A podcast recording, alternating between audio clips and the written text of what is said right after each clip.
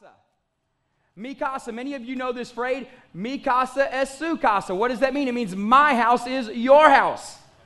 It means my house is your house. And I believe what God is saying to the church today is, Joel, that my house is your house. So much so that we have an encounter with the Father. What does the term encounter mean? It means a face to face meeting. He wants to see you and for you to see Him. The whole reason we do everything that we do at TWBC is for encounters. The first one of our core values is this it's authentic relationships. By creating an environment for divine connection, we develop quality relationships and experience our life in Christ together. And that's what we're doing. That's why God is calling us to build even the new facility that He's calling us to build. And as we begin to build that here over the next few weeks and months, we know what our goals are. Before the end of the year, we want to have the construction documents in place. By September of next year, we want to break ground. But what are we doing with it? The new thing that we're building isn't an idol or a holy shrine, it's a tool for the kingdom of God. Can I get an amen? And so it's a tool for the kingdom of God. It also is not a Christian retirement home or a country club. We're called to be kingdom expanders, not kingdom squatters. We don't come here and say, I want my four and no more. Amen. We're called to find a place to come, get it equipped, and that's what the facility is going to be a tool to equip us. And then we go out with the gospel of Jesus Christ. And it's not about personal space, it's about making a place for everyone to come and have encounters with the Father. An encounter is singular, but notice I say encounters with the Father because I believe you should have more than one encounter with the Father in your lifetime. Amen. Thank you, Jesus. And if the only time you have an encounter with the Father is the day you say you got born again, I would say you need to check your born again status. Thank you, Jesus. Because I've had several encounters with God, with the Spirit of God, with Jesus. I mean, it's an amazing thing to live a life of encounters. And so, as you do this, we want you to have encounters. And so, we talked about the very first week what encounters were. We talked about last week the very first time the initial contact or the initial encounter in the Garden of Eden. And we went through the Garden of Eden. Today, we're going to talk about the tabernacle in the wilderness. Now, the term tabernacle means dwelling. So, you can say dwelling in the wilderness. And when you say the term tabernacle, many people get this elaborate picture in mind. But tabernacle literally means dwelling, the dwelling of God with his people in the wilderness. In Exodus 25 5, 8, and 9 says this And let them make me a sanctuary, that I may dwell or tabernacle in their midst. Exactly how I show you concerning the pattern of the tabernacle or dwelling, and all its furniture, you shall make it. That's what he told Moses. So God came to him and said, I want a dwelling place to be with you. Have you ever noticed if you read the Bible properly, God has always been fighting to get to you? God has always been willing to not just move heaven and earth, but make heaven and earth to get to you. And so God says, I want to be dwelling with you. And oh, I'm so excited about God dwelling with us because it's an amazing thing. And so in Hebrews chapter 8, verses 1 through 6, it says this Now, the point in what we are saying is this we have such a high priest, Jesus, one who is seated at the right hand of the throne of God in majesty in heaven, a minister in the holy places, in the true tent of the Lord, set up not of man. Now listen, for every high priest is appointed to offer gifts and sacrifices. Thus it is necessary for this priest to have, uh, have something to offer. Now, now listen to this. Now if he were on earth, he would not be a priest at all. I'll let you let that set in a little bit. Now if he were on earth, he would not be a priest at all. But listen, since there are priests who offer gifts according to the law. See, Jesus wasn't offering a sacrifice according to the law, he was offering a sacrifice according to the obedience of his Father. The priests in the Old Testament were just offering sacrifices according to the law. In the last series, I said the reason the law failed is because they did not approach it by faith. Go back, go back and read Romans. The law failed because they did not approach it by faith. Jesus, when he came to this earth, didn't do anything by law, he did it all by faith, thus fulfilling the fullness of the law. Come on now, that's exciting. Y'all get, geek out with me this morning. It is okay to be a geek. I promise. This is exciting stuff. And it says, So they serve as a copy and a shadow of the heavenly things. Have you ever seen a shadow before? Like I got my shadow here. And it's just a silhouette or an outline of the real me. And I hope you love me a lot more than my shadow. Okay? But a lot of people fall in love with the shadow more than the God of the shadow. A lot of people fall in love with the facility meant to house God rather than the God who's supposed to dwell in the facility. That's what they're saying. We must get to a place where we want to fall back in love with the Father, where we want to fall back in love with the, what He's called us to be sons and daughters of Him. And as we come into a realm of sonship that we talked about two years ago in a home series, go back and listen to all the messages. It's an amazing series. As we fall into, as we not fall in, as we step into sonship, we no longer become just a shadow. We become alive with the very and become the very reflection of the Father here in the earth. Oh, I'm not even in my message. I got to read Scripture. Come on. Now if, now, now, if he were on earth, he would not be a priest at all, since there are priests who offer gifts according to the law. They serve as a copy and a shadow of the heavenly things. For when Moses was about to erect the tent, he was instructed by God, saying, See that you make everything according to the pattern that was shown you on the mountain. But as it is, Christ has obtained a ministry that is much more excellent. Everybody say, much more excellent. That means it was much more excellent. I'm, just, I'm translating for you. A lot of people love to, to bash the Old Testament and say, well, I don't understand why they didn't get it right. Well, Jesus probably said, I don't understand why y'all aren't getting it right. He's given us His very Spirit to dwell with us forever. He gave us two commandments, not ten. Love God, love your neighbor. Come on. And so in this, we got to make sure that we're pressing in because he's given Jesus a ministry that is much more excellent um, than the old covenant, as the covenant he mediates is a better covenant since it is enacted on better promises. It is good to live in the year 2017. Can I get an amen? And can I tell you, God, uh, when, when you woke up this morning, God was already smiling because He would have an encounter with you right here at TWBC. So I'm praying this morning that God opens our eyes to the encounter. And so as we jump into this message, mi casa es su casa, it means my house is your house. Notice what the phrase says it says my house. God is saying, my house is your house. It does not say your house is my house because God's not going to come kick down your door and say, I want to dwell in your house. He's taking you to a better place with a better covenant, with better things, and say, Why don't you come to my place? come on now. Come into my presence. Come into the place where I dwell in this place and how amazing that it actually is. And so God wants to invite us into His house so we can encounter Him. He is calling you into His environment, He is inviting us into His presence, He is inviting us into His face to face presence. And so in this, as we talk about the tabernacle in the wilderness this morning, tabernacle is defined as dwell or dwelling. Dwelling is more than dwelling is more than a place of residence. It is a place of living and a place of aliveness. Now, I'm going to take us back to old school for a little bit. Are you ready for this? Y'all rewind your clocks in your head to back where you really think you are, right? Because, like, if you're 40, you still think you're 25, right? I know because I'm 40 and I still I'm not 25. My kids beat me up on the beach all week. I'm not 25, right? But if you'll roll your clock back, they're about to play a video. And if you know this song, sing along because it's fun and it's meant to be humorous, okay? There's no spiritual concept to, to the actual video, but there is a point that I want to make. And so if you know this song, I want you to sing along with it as they rock it out. Guys, hit that video for me.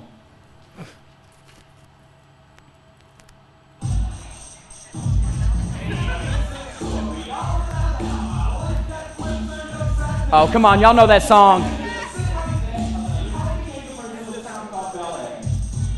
Oh, we even got some rage students tonight. They even go back to old school. Come on.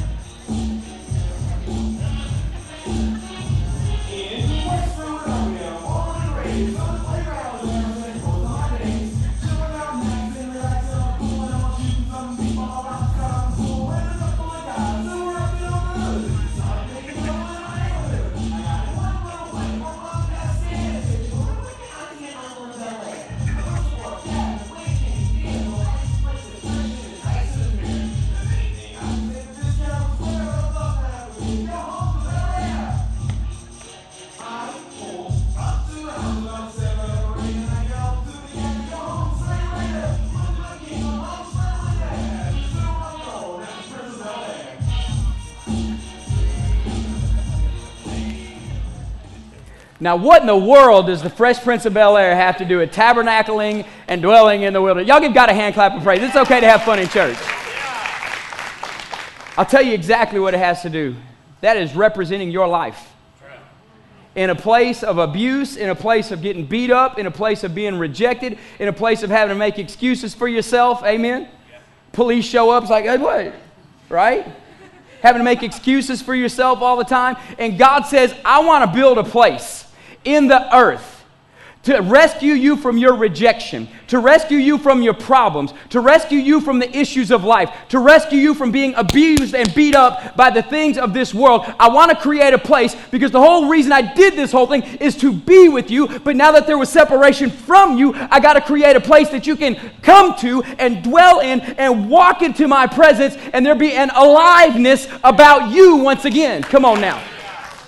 Y'all didn't know Fresh Prince could preach, did you? telling you. Now, here's the deal with the t- tabernacle that we're going to talk about. Now, guys, if you would throw that picture of the tabernacle up on the screen, it is in his dwelling or tabernacling that we come alive. It is in his dwelling or tabernacle that we come alive. And I want, I want you to see this picture. And guys, it, just leave this up here the majority uh, of, the, of the message, and then just flip back and forth when a, when, you, when, when a point needs to be up on the board. As you see this, this was the layout of the tabernacle in the wilderness. You would enter, you would have the brazen altar, you would have the, the bronze laver, you would walk in, and below that is the, um, the, the lamp of incense, the, or I'm sorry, the seventh branch lampstand. Then you'd have the table of showbread, then you'd have the altar of incense, and then you would go past the veil. You know the thing that the Bible always talks about the veil was torn from top to bottom. That's the thing that was torn, and so now there wasn't uh, any separation between God and man, and you would step into where the Ark of the Covenant was, into the place called the Holy of Holies, and all y'all Israel people are smiling bigger than, man, I, they're like, this is real to us now. We got this. And so I want you to understand how your encounter in the tabernacle of the wilderness was because for you to come into the presence of the Holy of Holies, it wasn't, you couldn't just strut right into this place and say, here we go. There was a certain uh, walkthrough that you had to do, and the high priest would enter. And so when it says, enter his gates with thanksgiving and enter his courts with praise, praise as you walk from the outer, or as you walk from outside of the camp to the outer courts, where you see the term sacrifice, there should have been a praise brought in. Why do you think we start every service off with a praise song? You go to the bronze altar where you had to give a sacrifice.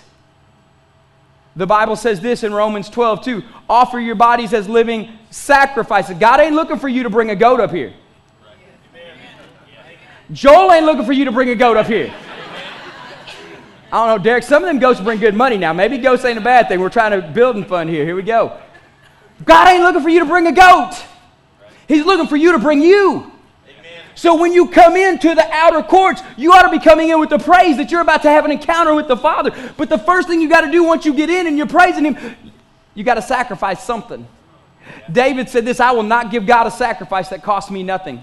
If it hadn't cost you something to be here the, this morning, you got to ask yourself, have I really sacrificed anything? Come on now, that'll preach. Yeah. If it hadn't cost you something to be here, yeah. if all it cost you was a cup of coffee or a latte, did, did you sacrifice anything? It says, offer your bodies as living sacrifices. This is your spiritual act of worship. Then it, then it says, then you'll know what the will of God is, his good, his pleasing, and his perfect will. So when you come in with an offering of praise, you give him a sacrifice uh, of worship on the bronze altar, and it gets better here in a minute. Then you come to the place of cleansing. And so what they would do after they would offer a goat on the bronze altar for the forgiveness of their sins, they would go to the laver a big basin of water and wash.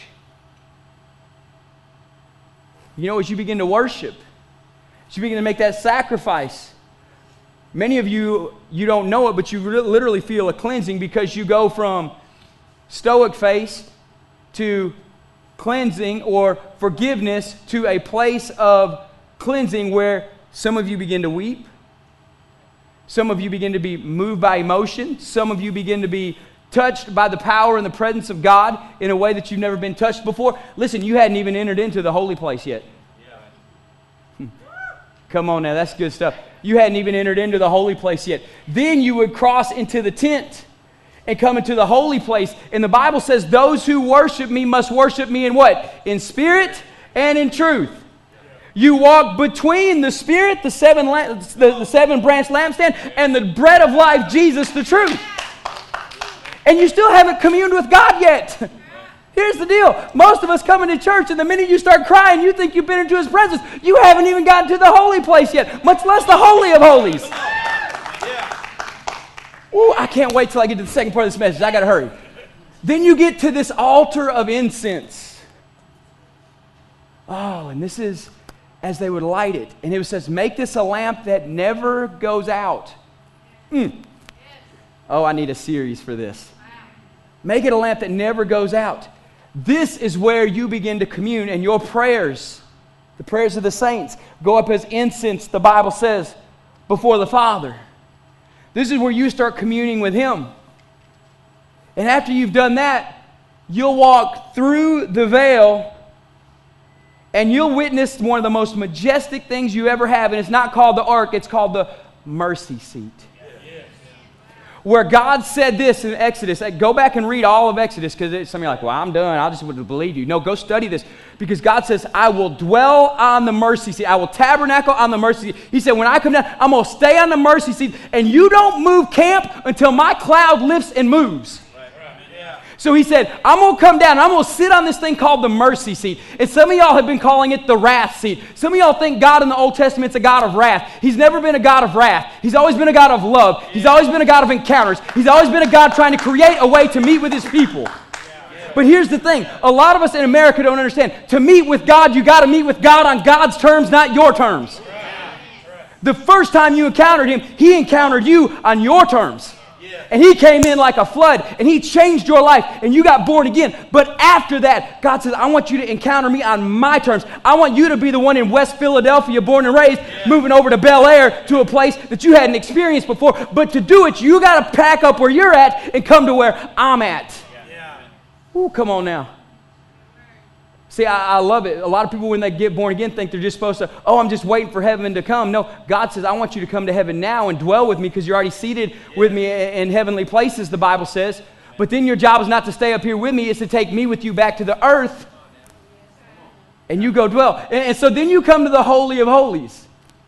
Now, listen, in the New Testament, it's a little bit different.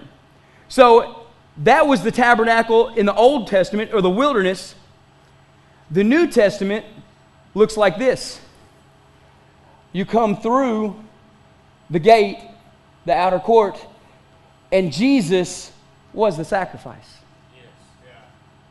That brazen altar, when I see it in the Bible, I almost begin to weep because that's the cross. That's where the lamb was slain, and the blood of the lamb was put on the horns of the altar. And the horns always meant power. And so he was sanctifying the power that was lost in the garden, bringing it back. Come on now, that's good stuff. To the body of Christ, that when you walk to the cross, and the problem is, too many of you are living in the shadow of the cross and not the light of the cross. See, you're wanting to live behind it and let it stand in front of you, but God wants you to come to it, but then go to the other side of it where the light is shining you forward to your water baptism and you get cleansed. Now, here's the deal everything in the outer courts was made of bronze or brass. Now, listen to what the Bible says about bronze and about brass. Everything in the outer court was made of brass, while everything in the inner court was made, was, was made of gold. In Deuteronomy um, 28 15 through 23, God says this If his people were disobedient, the heaven would be as brass over their head, meaning that there would be no communication with God. So when he came to the brazen altar and made the sacrifice, it was setting the stage for the veil to be torn, for there never to be a hindrance of communication between God and his people. But in the New Testament, you get born again at the sacrifice of Jesus Christ. You're saved by grace through faith, nothing of yourself. He did it all. He encountered you in that moment, and He wants to touch your life today if you don't know Him. But then after that, you come to the place of cleansing. You come to your water baptism. And a lot of you have stopped at your water baptism. And you've never entered into the place, the holy place, where you can even come into His glory, much less go into the Holy of Holies where you enter His presence. Mm, come on. You're satisfied with just getting the, the, the, goosebumps and the tears. And I hear people say all the time, oh, well, tears are great. They're cleansing, and there's truth to that. But God didn't want you to stop at the tears. He doesn't want you to stop at the altar, the, the, the, the, altar of sacrifice. He doesn't want you to stop at the tears of the laver of the cleansing. He says, now that you've been cleansed, let's come on into the spirit and the truth of God. Woo, come on. And oh, the sevenfold spirit of God on the branches that are lit is the spirit of God. And then over here, the bread of life. You got to have both, man. Those who worship me must worship me in spirit and in truth. You must have the, the spirit of God leading and the bread of life that's sustaining yes. yeah. in your life. And notice how they're equal with one another. See, a lot of y'all are about to get offended about something. You love the Father, you think He's great, you love Jesus, but to put the Holy Spirit is equal with them? Some of y'all get offended by that. And I'm telling you, the best gift God ever gave to the church was not Jesus, it was the Holy Spirit. Now, don't clap yet, I'm going to explain myself. Because Jesus to you was not your gift, He was your sacrifice. So, the best thing God ever did for you was not just sacrifice somebody so He could atone for you, it was to give you His Spirit to make you alive again so you could be like Him, so you could encounter Him. And so on that, I don't I'm not making light of Jesus and what he did. But you got to realize the twofold part of Jesus. The first is the cross, where many of you haven't gotten past. Come on, come on. The second part is the bread of life. It's the spirit that gives life. It's not called the bread of death. That was the sacrifice. It's called the bread of life. So the Spirit and Jesus work hand in hand. Jesus said, The Spirit will not do anything I don't tell him to do. And I'm not doing anything I hadn't seen my Father already doing. So the three are one. That's why they're, de- they're deity. They're co equals. It's called the Trinity for a reason. It's God the Father, God the Son, God the Holy Spirit. Three in one, one in three. It is Him, all powerful. Yes. And you want to know how powerful God is? He can divide Himself into three different beings to meet you at your point of need. And that's what He did. He separated Himself from His Son and even from His Spirit. He separated himself from his son so his son could come and die for you and raise him again in power so he could come in newness of life. And he separated himself from his spirit because he said, I'm going to give you what's inside of me, the same thing I breathed into Adam last week, the breath of life. I'm going to give that to you forever. And the only time they'll be reunited is when the church comes together. Some of you may call it the rapture. I call it the catching away, as the Bible actually says it is the catching away of the church, the bride. But if we're so busy looking for the catching away that we miss what the Spirit is doing now, we're only prolonging the catching away. So, in this, you'll come to the place of the, of the altar of incense where your worship and your prayers begin to fill the room. See, it's called the altar of incense, and commonly known, the, the incense that we, they would burn is frankincense. The gifts that Jesus received as a child were gold, deity, frankincense, worship, and myrrh. What was myrrh used for? It was a burial. It was a burial uh, incense. So he was a king that is worthy to be worshipped, but came to die. But at the altar of incense, you don't burn myrrh, you burn frankincense. Come on now, this is good. Yes. I'm geeking out on you again. Some of y'all are like, you done lost me, but I like it. It's good. Just eat too much of the food you never had before. It's all right. And so you're here at the altar of incense, and as that incense is going up, that whole holy place is now filled with that aroma of frankincense. And you never smell frankincense, it smells good. Occasionally, Andrea will put some in the anointing oil here when we anoint people, and it, ooh, it's so it, it makes your hands smell good too. When you lay your hands on people, just. And so then, oh, the veil. That when Jesus Christ was raised again from the dead, it was torn from top to bottom. And Jeff, correct me if I'm wrong on this because we've talked about this before.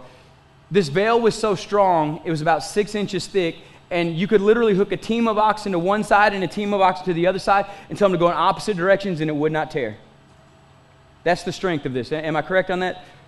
And, and so and it would not tear. So for that to be torn from top to bottom, yeah. meant it could only have been done by one, and that is God Himself. Because through this whole process, this is what God is saying. He said, I'm going to find a way and I'm going to fight for a way to dwell with my people. And He said, I don't want to be confined to a mercy seat and I don't want to be confined to a little place called the Holy of Holies. So as I sent my son, and now created a way for the curtain to be torn from top to bottom and not to let you in, but to let me out. Oh, come on, that's better than that. See, a lot of you think the curtain was torn from top to bottom so you could go in. No, man already could go in. I mean, man already could literally go in. The high priest could go in. The high priest could go in. But God said, I'm going to tear it from top to bottom because I want to be let out. And he fulfilled it at Pentecost. Come on now. And so God wanted to be let out to dwell with his people. Now, how does this relate to you? Last week I talked about there's three different parts of your life. You got your bios, which is your physical body, you got your psuche, which is your soul, and you got your zoe, which is your spirit. And so as you're doing this, you're coming into the outer courts. Your body is what need cleansing. Okay, I, I got to get rid of this sin. I got to get rid of these issues. Crucify the what? Flesh. So that's what it's talking about. Crucify the flesh and then purify your soul, your mind, your will, and your emotions. Oh, there's three, and there's, I'm just saying. You purify it. Listen, everything out here is made of brass or bronze. Everything in the next one is made of gold, which represents deity. Be ye transformed. Turn from your brass self to your gold self by the renewing of your mind. Then you'll be able to see and test and know what the will of God is, His good and His pleasing and His perfect will. Come on, I'm doing a lot more teaching than preaching this morning, but you got to get it. Because this tabernacle sets up everything for the next two messages. And if I got to, I'll come back and preach this again next week. Amen. And you get transformed by the renewing of your mind and so your Zoe can come to life and receive life and be filled constantly, continually with life and life everlasting, the overflowing of God in your life. And so, church, what we've got to begin to understand this morning is what house do you want to dwell in? You got the tabernacle in the wilderness, and this is your takeaway for the morning. So, write this down. What house am I dwelling in? You got that house, which is the dwelling in the wilderness which is the old school formalized religious way of doing things, which God Himself did away with. You got this house, the current house that you're in, your life, the new covenant that you're in. But God ain't done yet. There's another house. You got that house, you got this house, and then you got the house. Because remember, everything we just said is a shadow. And how my shadow is just a resemblance of me, but it really can't tell you anything about me. Mm. This really doesn't tell us anything about God, even though we can get so in depth with this. This doesn't even begin to exhaust the fullness of who God really is. It literally is like when you see that in all its detail, it's just a shadow. It's just a shadow. Why do you think there's gates all around it that you got to enter? And if it's a shadow, that means there was an altar that represents sacrifice in there. This just may be me, but what you think the crystal sea is? We're not even to the holy place yet. We're not even to the outer courts where the 24 elders sit and all the people around the throne. Then we got the holy, holy place where God's on his throne and now Jesus is seated at the right hand. And you know what one of the coolest stories in the whole New Testament is to me? We always say Jesus is seated at the right hand of God, and we are correct in saying so because the Bible does say that. But when Stephen was getting stoned, the first martyr, the Bible says Jesus stood. Yeah. Yeah. Ooh, I'm telling you, man. That's something to get excited. Jesus stood. And I believe he was looking and he was seeing, and the Father said, Son, there's more to be done. There's more to be done. I believe Jesus took his rightful place at the, at the right hand of the Father. And the Spirit of God came. And so we've got that house, the Old Testament dwelling. We've got this house, your personal life that you're in right now. How is it looking? How is it looking? How is your crucifying of your flesh looking? Do you come in on Sunday mornings and ask for forgiveness, or do you really crucify something when you come in? See, a lot of us, we want the Old Testament. And I'll tell you why. The Old Testament was an atoning or covering for sin, it didn't get rid of sin. Jesus didn't atone for sin, He annihilated sin, He destroyed the power of sin. So, in the new covenant on better promises, he destroys the power of sin in your life. But you got to crucify the flesh for that power of sin to be destroyed. A lot of us don't really want to crucify the flesh, but Jesus, forgive us. We want the atonement of the Old Testament, not the anointing and the empowering and the, eradication of sin in the New Testament. Come on. Mm. And I'm not so high and mighty to say I'm guilty as everyone on it. Do I really want to crucify something? Lay it out there at the altar? Really crucify the flesh? I mean, if we're getting serious, I'm as guilty as anybody on that one. Oh, to take advantage of the blood of Jesus, though. And say, oh, we just want your atonement or covering, not the what you really died for, the destroying. Mm without the crucifying of the flesh and the shedding of the blood, when they put the blood on the horns of the altar, it destroyed the power that was on you and gave you the power to come in you. Did you get that? It destroyed the power of the flesh that was on you, and He gave you a power that would come in you when, because the horns on the altar represented power. So when Jesus was on the cross, He was looking and He was saying, Come. But notice, just like this, the shadow is this way. And many of us want to stop here at the cross and live in the shadow of the cross. But if we'll go to the other side of it, we'll live in the light of it. Because, well, what does that mean? To go to the other side of it, the glory is shining this way for the shadow to go this way, and you're living in the shadow of it, but if you'll step on the other side, you'll walk in the glory of it. Come on, Lord God, let somebody get that this morning. And when you start walking in the glory of it, you'll experience the cleansing of it when you experience the cleansing of it, you can pass into the, the, into the inner courts and, or the holy place, and you'll get the transformation of it. When you pass into the transformation of it, now that you've been transformed, you can walk in the fullness of it. And Jesus lived in the fullness of the uh, of not the cross uh, uh, of his Father. Jesus lived in the fullness of it. And so, worship team, I need y'all to come this morning. I'm fixing to wrap this up and hit my last point. There are three major feasts in the Old Testament. Three major feasts in the Old Testament. You got the feast of Passover, the feast of Pentecost, and the feast of Tabernacle. Hmm, this gets fun.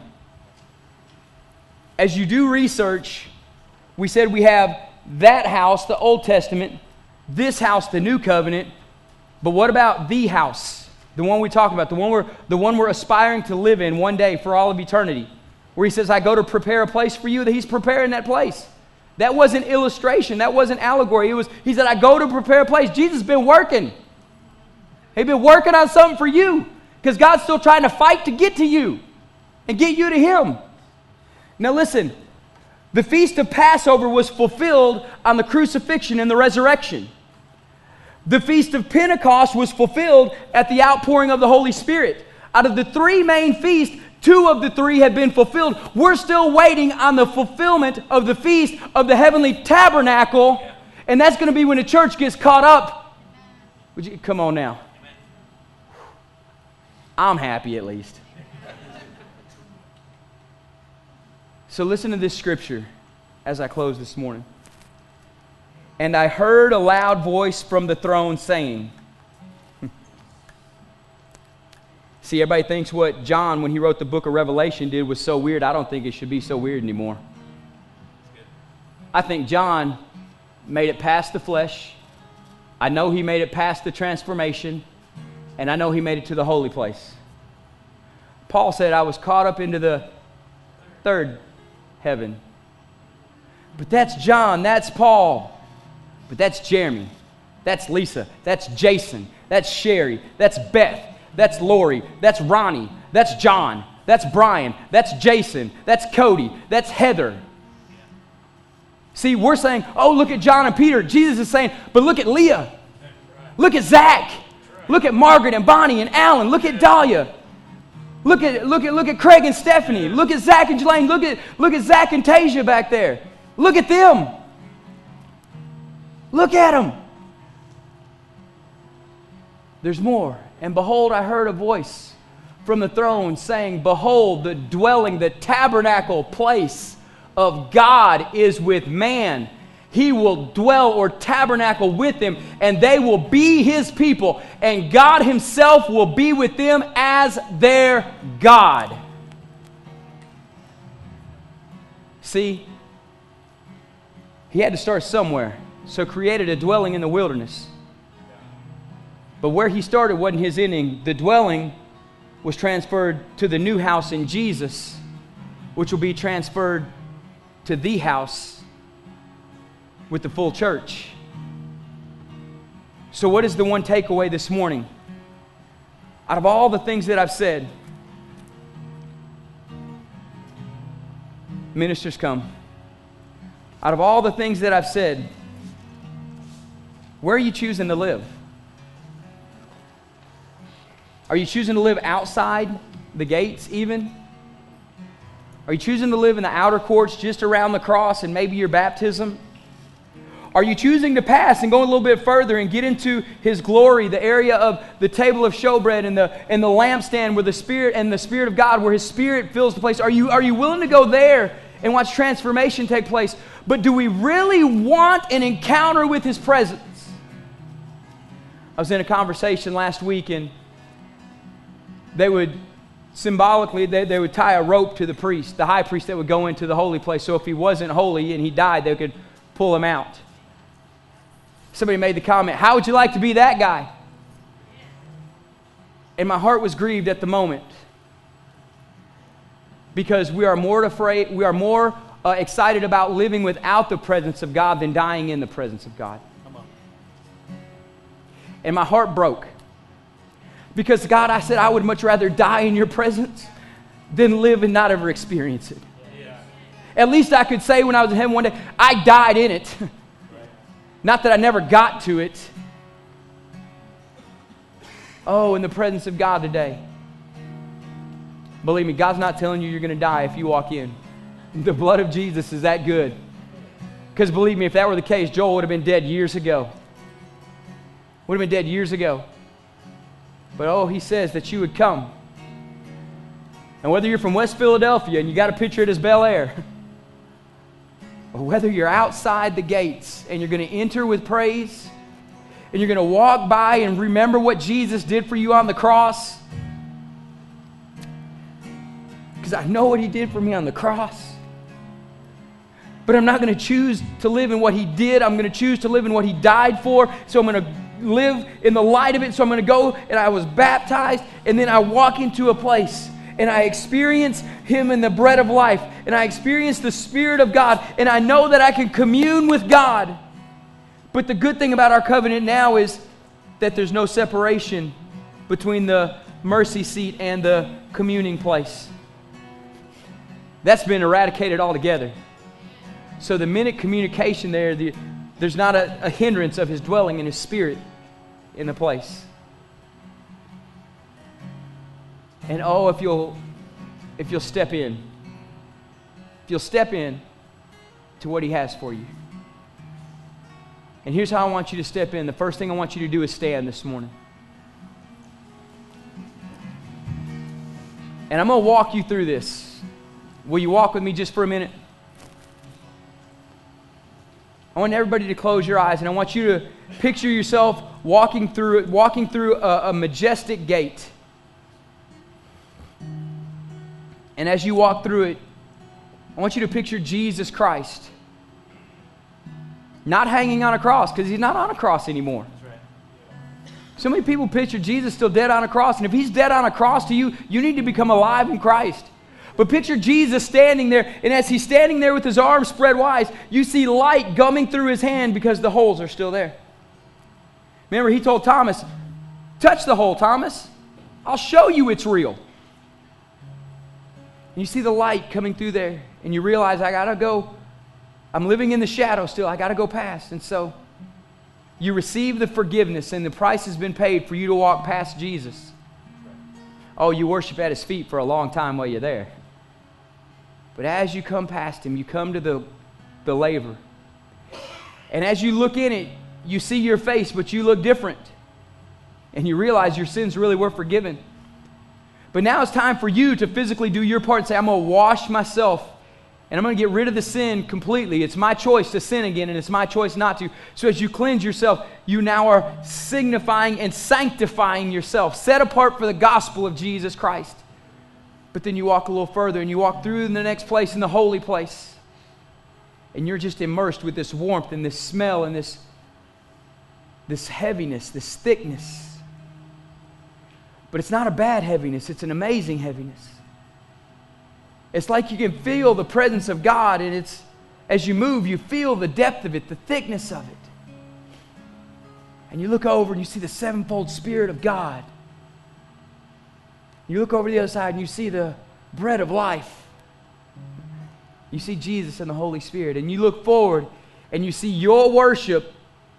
And, and because one is right next to the other because there's no veil, you see your worship immersed and covered with the cloud that rests on the mercy seat. And you're in the holy place. Now that you're in the holy place, what are you going to do? You've sang I Can Only Imagine for years. You're there now. Will you shout before Him to your knees? Will you fall? Or was that song only a joke? If you don't know Christ as Lord and Savior, this is your morning. If you need to be washed and cleansed and prayed for this morning, this is your morning. Sell out to Him. Crucify something. God, give Him something. Show Him, show, show him what you're willing to give. Because, oh, He gave you everything. Come and pray on your own or pray with one of us. If you're going to go take communion this morning, I pray it has a whole new meaning as you go this morning. It is the body and the blood of the Lord Jesus Christ given for you. So we're fixing to move here in about two minutes. And as you begin to move, what house are you walking to? But as you leave this facility this morning, what house are you taking with you?